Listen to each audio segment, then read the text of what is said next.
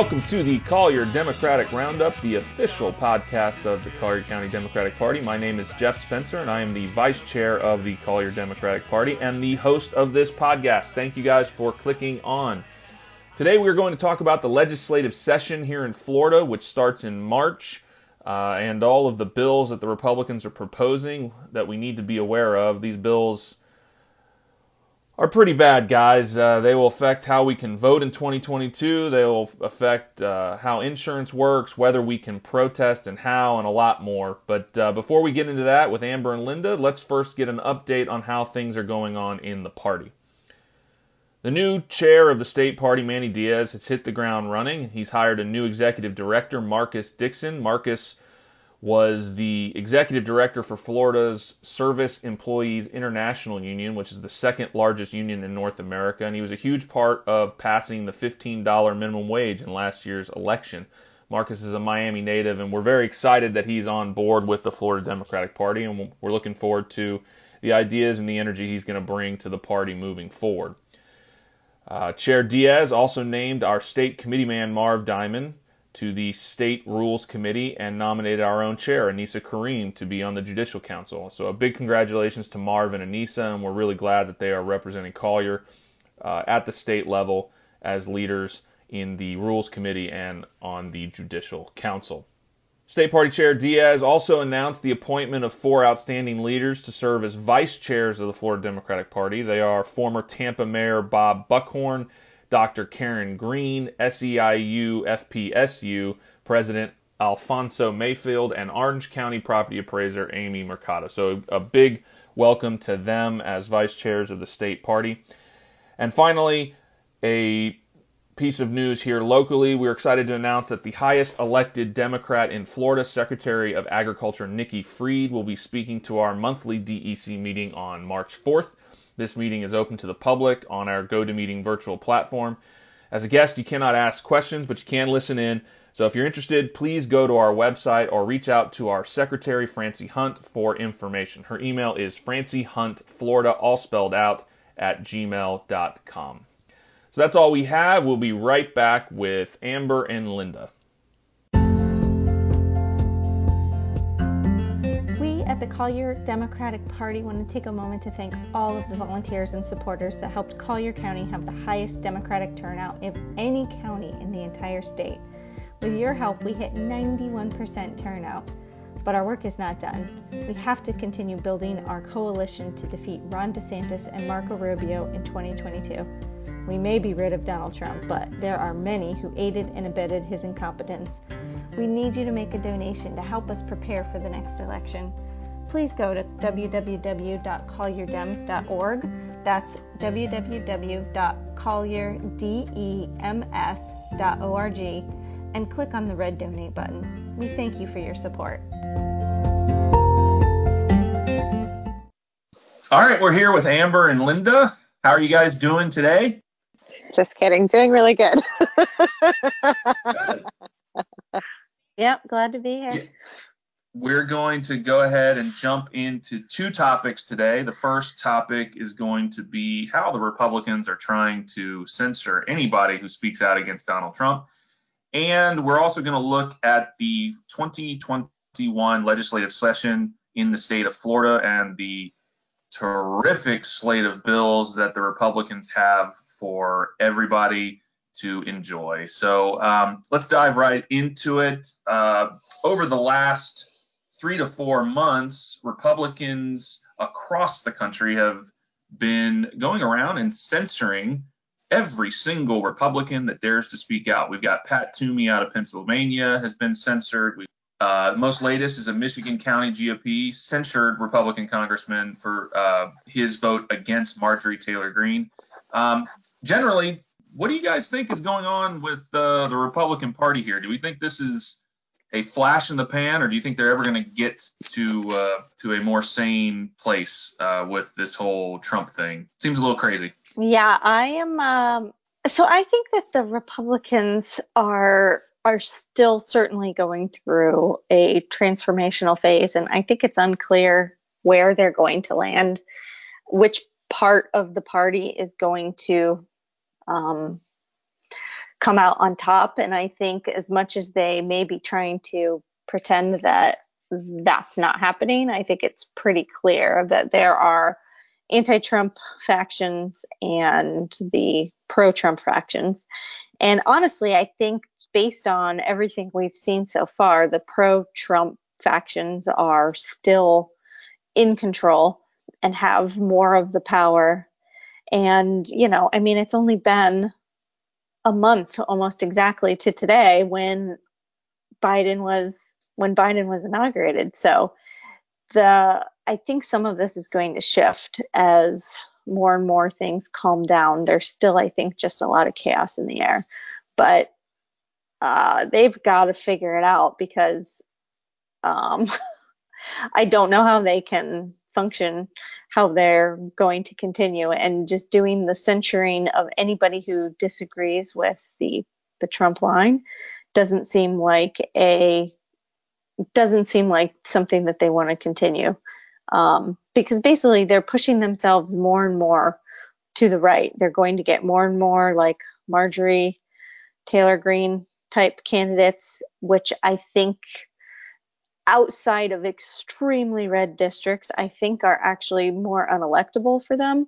And I think that's going to become a problem for them. But uh, it's it's it's interesting, and it's kind of I'm I, for one, am disappointed because I thought when Trump's was out of power that it was going to fade rather quickly. And, you know, you even had the, the McConnell side of things, and that, which is, you know, not something that's enviable either to root for the McConnell side.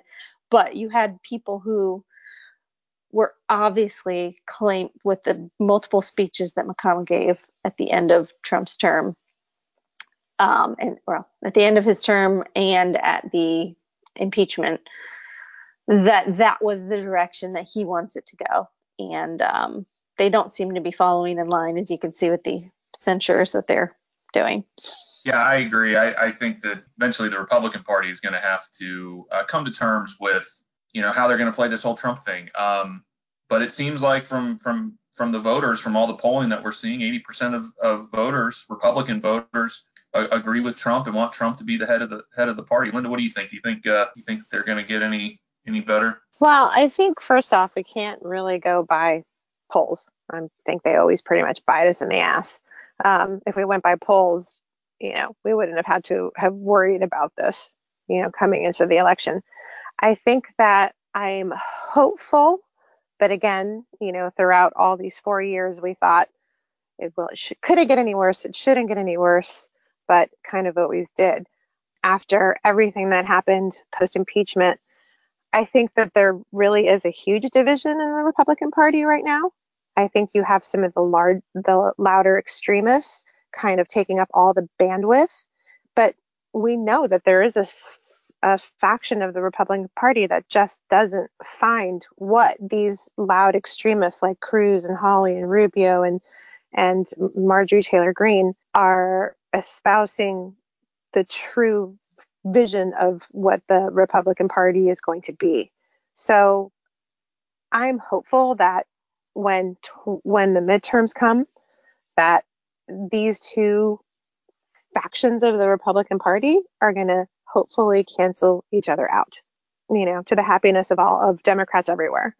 I think we also have to realize that the possibility is that this is the Republican Party. We keep saying that, oh, they're going to go back to the Republican Party of old and we're going to be able to operate uh, business as usual like like we knew them to be in the past but i don't i think the republican party has been making this steady climb with these uh, social issue um, single issue voters and all this kind of stuff and i think that that's who they are. And we might be have to readjust our thinking and how to deal with this Republican Party. Yeah, I think you're probably right. I mean, one of the things that's coming out of this, and I think that uh, the censors are are they're leading towards, is primaries and third parties. So we've seen that there's talk right now that that in the North Carolina primary for Senate, uh, that Lara Trump uh, is rumored to be uh, looking to make a run at Senate in North Carolina, and then also there's talk about Marco Rubio getting primaried here in in Florida, uh, with Ivanka Trump possibly throwing her hat in the ring. Uh, and then there's also talk of the more rational set of Republicans forming a third party. There's always a lot of talk of that. Some a lot of people aren't really uh, believing that that's going to happen. But what what it all all this uh, that's gurgling up the censures and everything else uh, is is forcing the party to have what is in essence a civil war. How do you guys think the whole uh, primary challenge of the uh, Trump children uh, or that seems to, to be on the horizon around the country? Do you think that's going to help Democrats, help the Republican Party? Uh, what do you guys think? I think it's going to help the Democratic Party to have those guys out there. Look, th- those those Republicans deal and live in a world of confirmational bias. They listen to the Hannitys, they listen to the Carlsons, and while they are screaming louder, there's a whole faction of people who have really kind of seen or had the come to Jesus moment about what the Republican Party is right now. We're seeing that across the country as far as as um, people kind of changing their party affiliation. I'm not going to listen to the polls because I don't necessarily think those are representative of what people are going out there and saying. And I think that a lot of Republicans are not going to be as loud and saying that they've kind of been uh, disenchanted with what has happened, you know, the past four years and truly in the past two months, you know, two or three months since the election. I just, I, I, I just can't believe that they're just going to be voted into office, that these people have some type of political future. I just don't see that happening. I think there's a lot more discontent than, you know, Republicans are actually really talking about. Yeah, I think there's certainly more uh, more inner party squabbles than people are aware of for sure. But I also think this whole I think maybe Democrats focus too much on especially Trump, like this this uh, you know boogie man of Trump and the Trump family, and and other candidates as well, but that's been the most recent one. And we focus so much on oh, what if Eric runs? What if Don Jr.? What if Ivanka? Um, and I think we just need to stay focused on what we're going to do. Not that obviously the party has to plan for combating anybody, but I guess in that scenario that a Trump style candidate goes up against a Rubio.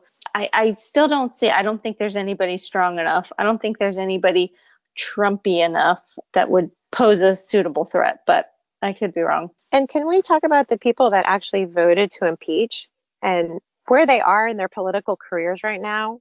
We have a couple people that were retiring. We have a couple people that weren't even up for reelection and are hoping that, you know, by the time they're up for reelection, that people have forgotten that they voted to impeach Trump. You know, I mean, there wasn't just a month after the election of Biden, none of these people are yet brave enough to tackle this machine that Trump has made. And and they're still somehow scared that Trump is going to control the base come 2024. And I, I just don't see how he's going to continue to do that especially since I mean he's been off Twitter for just a couple weeks and it's been like we have a brand new freaking country.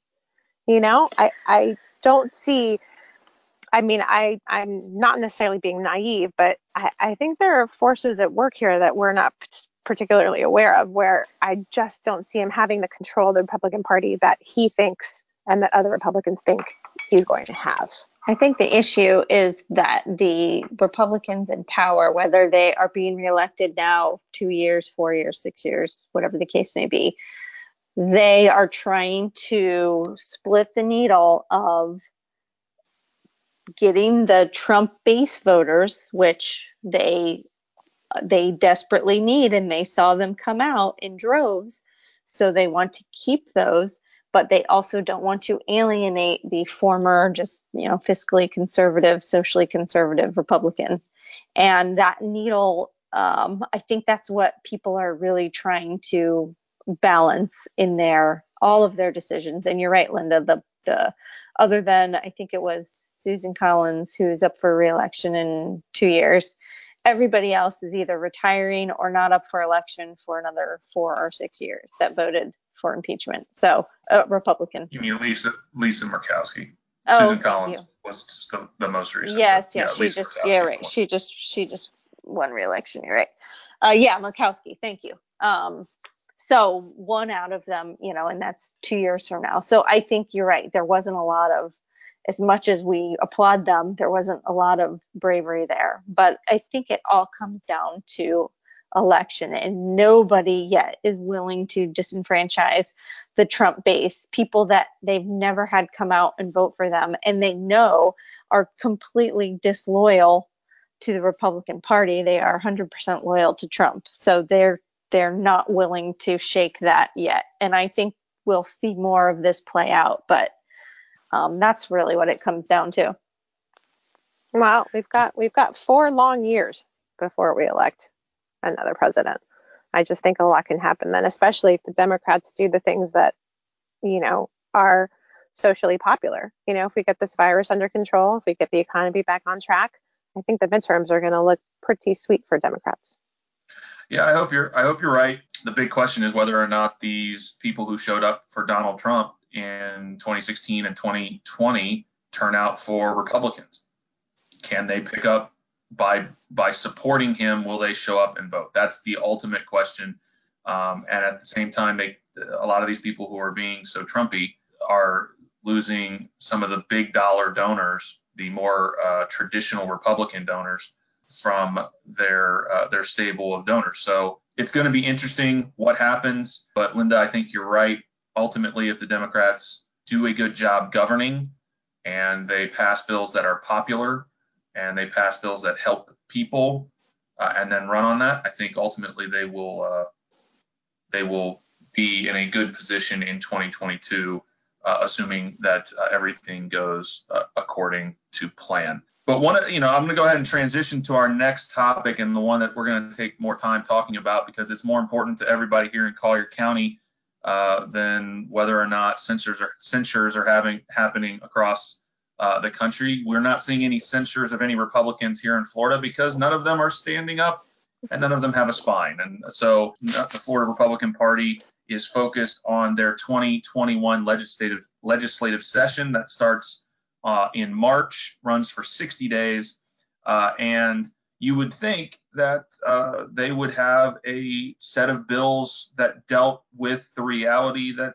is happening here uh, in America. Maybe deal with the COVID 19 epidemic, maybe uh, deal with the economy, maybe deal with, uh, I don't know, the effects of climate change, maybe deal with something that's actually hurting uh, Florida citizens and and and state residents. But no, they have put together a rather disgusting set of bills to focus on here in 2021. The, the two most controversial are the protest bill. This is a bill that uh, was proposed back uh, in the end of 2020, which will uh, uh allow I guess, the government to kill peaceful protests whenever they want. Uh, it would make uh, crimes of attending peaceful protests if the police decide to term such protest as a riot, regardless of whether or not it's properly applied for. They are now trying to rebrand this. This all came out of the Black Lives Matter protest that happened last year in the wake of, of George Floyd's murder. Um, they're now trying to rebrand it as in response to the January 6th insurrection. So that's a nice little bit of political jujitsu on the Republicans' part. And then the other most egregious one is the election uh, laws. They are uh, looking to pass significant election changes to the vote by mail process. For example, uh, whenever you requested a vote by mail ballot, that used to be, or that is currently valid for two election cycles. So once you've requested it, you get it for the election that you requested it for, and you get it for the next election as well, so that you don't have to re-request it. The Republicans are proposing that they switch it and change it to you have to re-request your vote by mail ballot every single election cycle. Uh, this is because Democrats requested so many vote by mail ballots that uh, due to the pandemic that they would be at a huge advantage in a gubernatorial election because it increases turnout and the Democrats have a roughly 350,000 ballot uh, lead on Republicans. And in a election year where you have a lower turnout that's a huge benefit to Democrats. And the Republicans realize that they don't want that to happen so they're willing to do it. The interesting thing is is even Republican secret, uh, supervisor of elections are upset about it because it requires them to do a lot of additional mailings and to reach out to voters to make sure that they know that they're not going to get their vote by mail ballot. So it's going to cost all these different county budgets a lot more money to try to to educate the voters and ultimately less people will vote. So it costs more money and less and democracy doesn't work as well. So sounds like a perfect bill for Republicans to bring up uh, during this year. So guys, I don't even know where to begin to ask you guys a question on this group of bills that they think is the most important thing for us to do. What do you guys think? I think I, I, I think these bills will fall totally on party lines. And I think the Republicans in Florida will consider them incredibly important, and the Democrats in Florida will consider them not incredibly important and actually pretty unfreaking constitutional. Uh, we're so we're so divided here in Florida. The divisions have yet to repair themselves, and with DeSantis, you know, controlling the narrative right now, he will position these bills as must-do items. And with all the meetings that are happening pre uh, pre-session, you know, a lot of Republicans are really going for this. Unfortunately, we're completely outnumbered unless we kind of mount this concerted effort with, um, you know, some constitutional lawyers, some organizations that are against some of these bills that are going to be proposed. Uh, they have a they have a very good chance of being passed. Unfortunately. Anybody? Well, I think one of the things we need to do is we need to make sure that that we as constituents make our voices heard to our representatives um, while I agree with you, Linda. I think that ultimately they're going to go ahead and push through, uh, especially the voting changes, particularly because that helps them keep their job. Uh, it allows them, uh, gives them a better chance of, of, or at least DeSantis winning reelection and uh, Marco Rubio.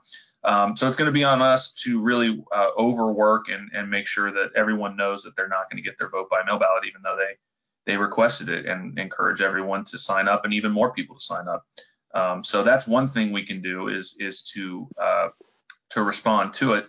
Um, but you know, this is just par for the course when it comes to to Republicans and the way they decide to lead. Everything that they pass and everything they attempt to pass is specifically for political benefit. Uh, it's either for a talking point in which they can win uh, a debate or an argument or to make Democrats look weak or uh, like they're not working to help people, or it's to literally make it more difficult for people to vote or make things uh, harder for people so that they can win re-election. Very little of what they ever do is to actually help Floridians and help constituents make their lives better. I mean, they, they've got one of the bills they're looking at is in insurance. The only thing that they have to do with COVID uh, in these set of bills is eliminating uh, is to make sure that uh, businesses can't be sued for improperly or for not protecting their employees due to COVID. I mean, that's the, the only thing they're dealing with COVID. Nothing about how do we get the vaccine out better. Nothing about how do we make sure that schools open safely. Nothing about how do we protect nursing homes? How do we help nursing homes get the back? Like, how do we, you know, there are a host of different things that they could do to try to make the lives of Floridians better, especially during this pandemic. And they haven't chosen to do any of that. The ones that are being focused on are the things that help them keep their jobs. And until Floridians get involved and pay attention to what they're doing, they're going to continue to be able to, to make these decisions. And the best chance we have as Democrats is to elect a governor in a statewide race in order to uh, to thwart thwart this because um, redistricting will happen and Republicans control redistricting and they will be able to draw the lines to their benefit and it's going to be very difficult for the Democrats to try to win back control of the House and Senate in Florida.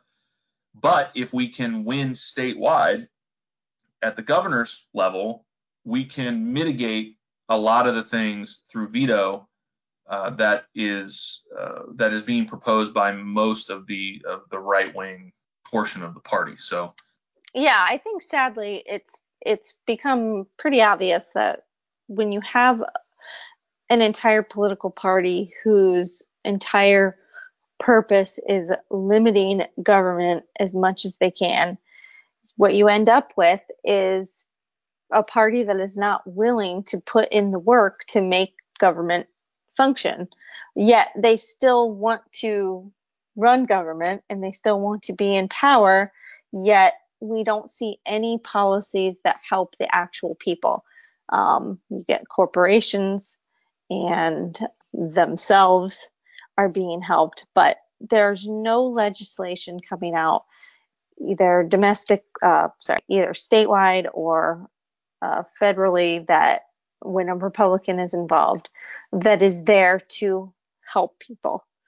And uh, it shocks me that that is not more obvious to the majority of people in America. I mean, and you know, I guess one solace that I have is that the majority of issues, democratic issues, are supported by the majority of the population. And without having a lot of the voting restrictions and redistricting and uh, voter suppression, we would be more represented than we are. We are terribly underrepresented compared to the popularity of our platform. Yeah, and I agree. And and to to to piggyback on that in terms of people who agree with us, if you look at the last three major state referendums that came up for vote, legalization of medical marijuana, uh, the restoration of felons' rights, and then the $15 minimum wage, all three of which are parts of the Democratic platform, parts that Democrats have pushed for for years, and things that Republicans have been very vocal about opposing.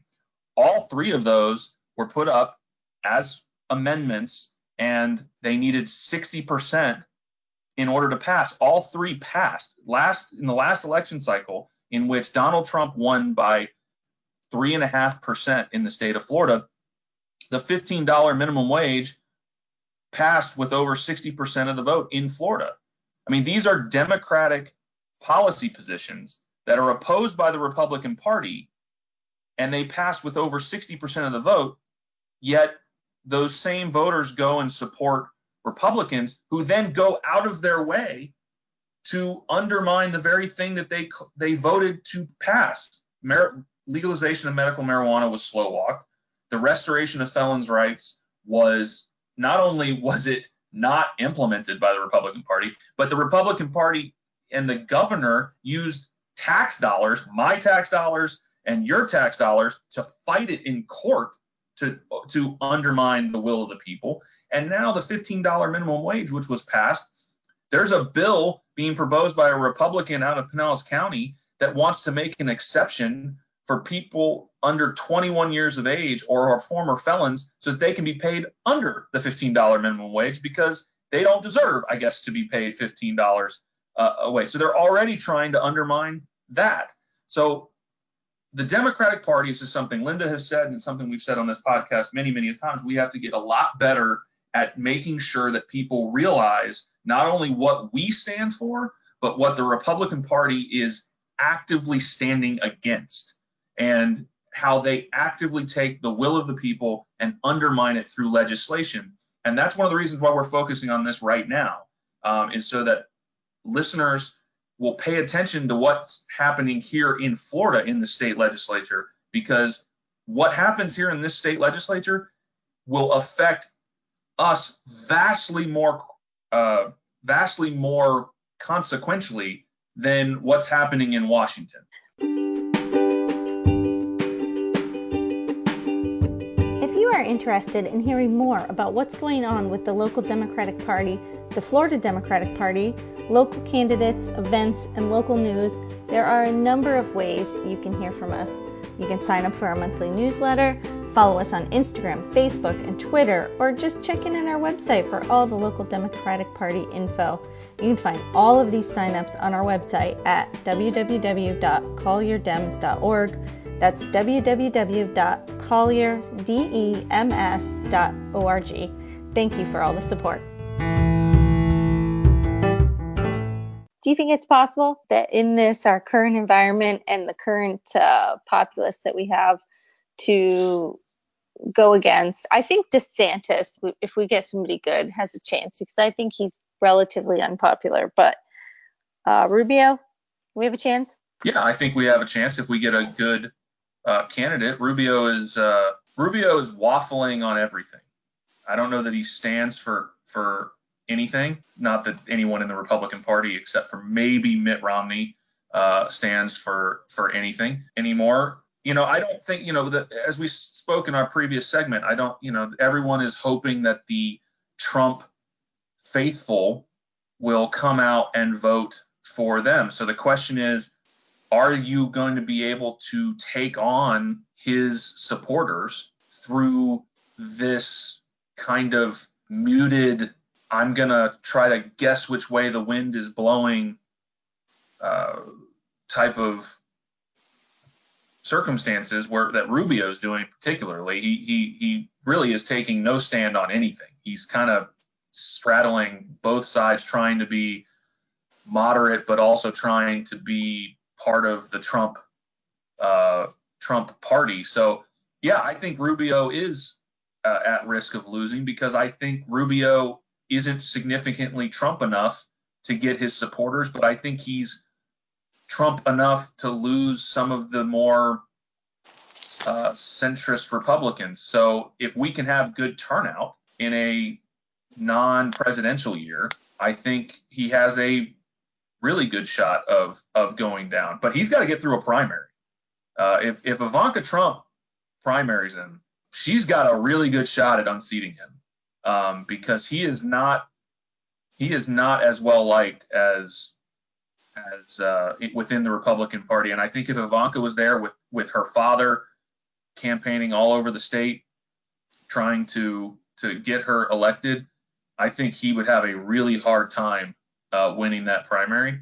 Um, and then it's anyone's guess as to what'll happen if Ivanka is running against a Democratic challenger. But yeah, I think I think Rubio is is a candidate that can go down um, along with DeSantis in 2022.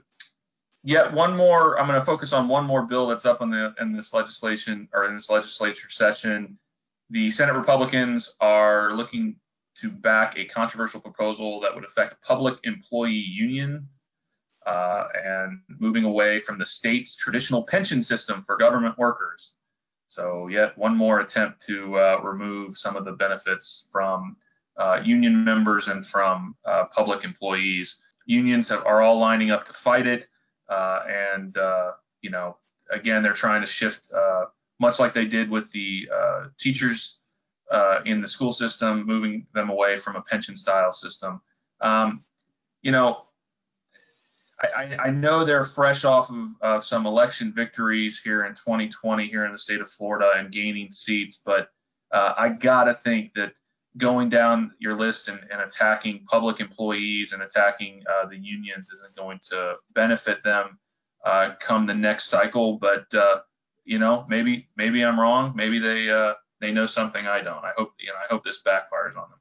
Well, in reading the articles that you sent us, Jeff, uh, what I kept on coming across was that these representatives think that they really have a mandate because Trump won Florida because they picked up seats. They really think they've got it. They've got it. And so they're going to push all these things. And I mean, if they think they're going to be successful against the unions, I mean, they're just they're just smoking those crack pipes. But I just I I I don't see how they're they're gonna they're gonna pull that one in particular. There's a lot of things that they can sweep, you know, under our noses, but I don't know if they're going to come up against the unions. I I sadly think that the the populace, especially on a state level, is so underinformed that they can almost do anything that's just not abhorrent and get away with it. So as long as, again, like you said, they feel like they have support of the populace and most people aren't paying attention. I don't know how many people in this state are actually part of unions that would be affected. I think it will have a, cert, a somewhat of an impact, but um, I don't know if it will be to the extent because most unions have been have been weakened to this point already. Yeah, I mean the big question here is going to be. Um, I think the Republicans are making a bet that the fact that Trump won, like you said, gave them a mandate, and that people want the policies that they have been suggesting and proposing for for, for you know decades now. Um, I, I, you know I think where they may be wrong is that you know we talked about it earlier. Most of the policies that the majority of Floridians are supporting in referendums are liberal progressive policies. They're not these ultra conservative policies. And um, I think they may be making a mistake here. Trump was Republican but not conservative. Trump was very willing to buck a lot of conservative ideology, and to much to all of uh, us liberal democratic individuals with memories who can remember what Republicans always said they used to stand for and then completely abandoned because Trump decided to do something other than what uh, they had always said that they wanted to do. Um, I don't know that the population is going to be completely uh, for these things, especially this one. Um, you know, public employees really look uh, for that pension. That's one of the big reasons why they would take lower paying, traditionally lower paying government jobs, is that there's some security and they have good benefits. When you take away the pension, you've taken away one of the things that is a huge benefit to those employees, and they have to remember that the Republicans are doing it. And another thing that you know that everyone needs to remember, and every single person, if you're ever talking to a, a Republican, needs to remember is that if anyone ever complains about anything that's going on in the state of Florida, Republicans have had control over this state for 20 years. There is not a single thing that is happening in the state of Florida that is not completely directed by Republican governance. They have controlled everything from the governor's house to the state senate to the to the legislature for two decades. So if there's something that people that Republicans, your Republican friends or your your uh, independent friends bring up and they're complaining about, you can simply point and say it's definitely not the Democrats' fault because we don't control any of the things that are making these decisions. I was just going to interject. Sadly, um, I think that that while that point is valid and um, you know we just have to look to last week's events in texas to see which is another state that has been republican controlled for decades. And immediately when they have a problem you have the the republican party blaming somehow blaming the left and the green new deal and liberal policies for this shortcoming uh, when you're like, well, wait, how how are all these liberal policies in place when this is Texas and you are the ones that are making these choices? This is your power grid that you've decided to completely take off of federal regulation, and we're also warned about a decade ago that you needed to winterize everything, yet it didn't happen. How is this now the uh, the Democrats' fault? But people still will cling on to that. So it's you know when there's misinformation out there, it's easy for people to just believe it because they want to. The Democrats have to yell fire. I mean, we just do. It's it's absolutely ridiculous. How can they do these things and control the narrative as well? It, it just, I mean, do we need to? I think we need to take out full page ads, you know, in the Miami Herald, in the Tampa Tribune, you know, and uh, to get our point across. It's it's just absolutely ridiculous that they're able, DeSantis is able to, you know, just completely spin everything that he's doing. It shouldn't it shouldn't be possible. It shouldn't be possible. but um, I, I, you know, we're gonna move on to uh, the final segment. This is a new segment.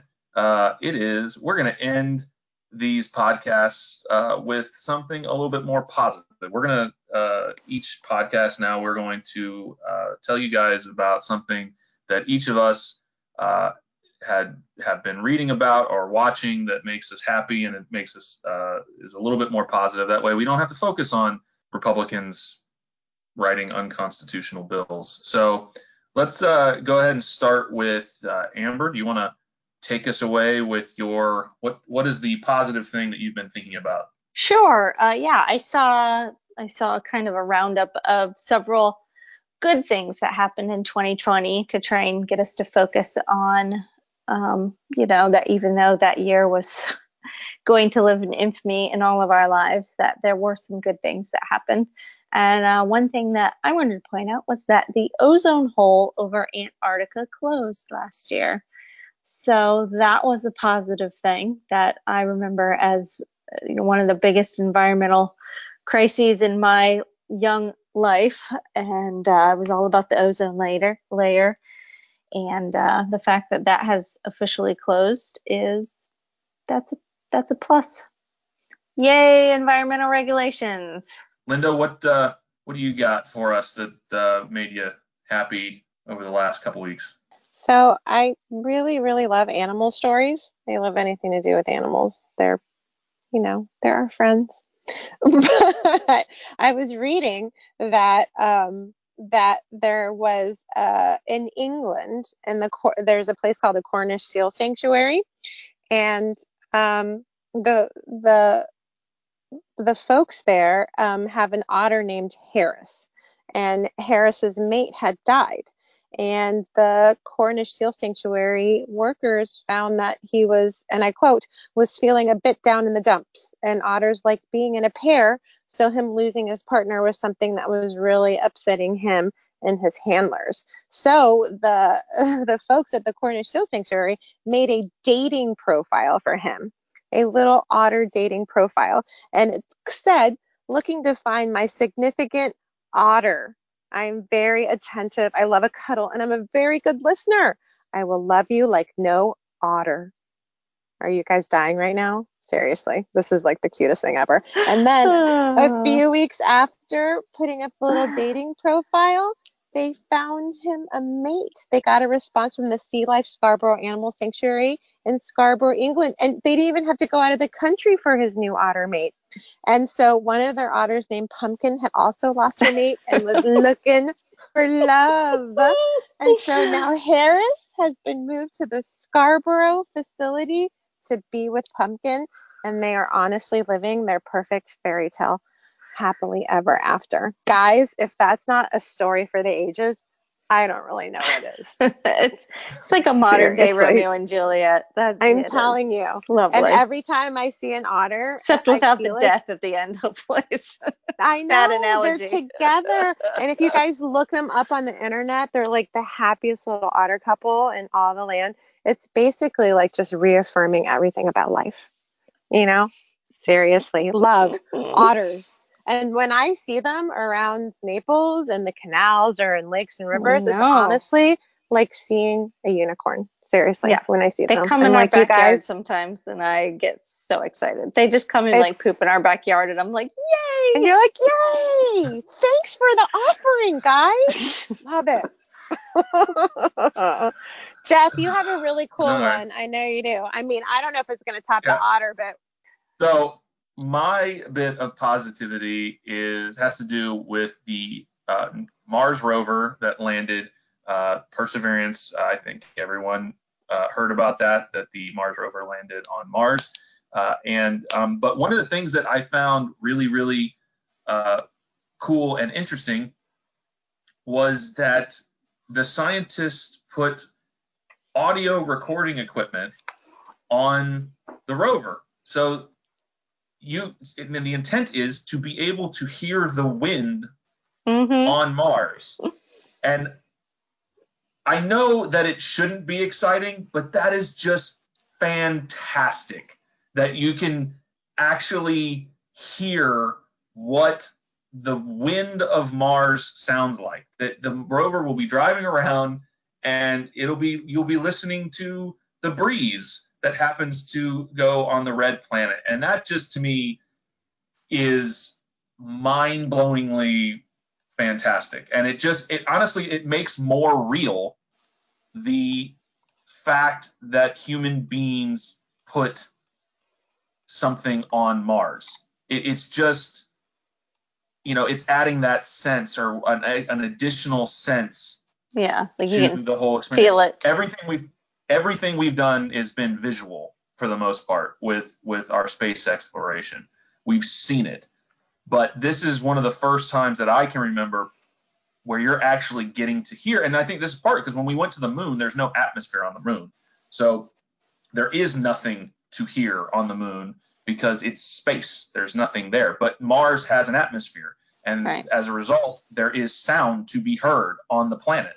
And so it is just, it, it made me so happy to to know that at some point, uh, so they there is on Mars on NASA's website, um, there is a 60 second audio recording that they have up from the rover, um, and you know there's about a 10 second very very very uh, soft breeze that you can hear that goes past the rover. Um, but I'm waiting for when they get a really big storm that Yeah, comes by and we devil. can actually hear and we can hear what it sounds like and it just it made me uh, extremely happy. So Me too. that's That my is- that is so bit of awesome. positivity.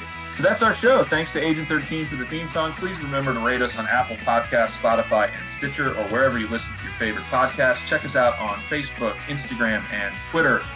Hope everyone is staying safe out there. Until next time, so long.